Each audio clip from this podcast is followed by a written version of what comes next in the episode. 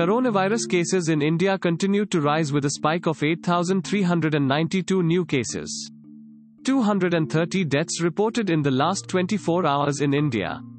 The total number of confirmed coronavirus cases in India rose to 190,535 on Monday, the Union Ministry of Health and Family Welfare said.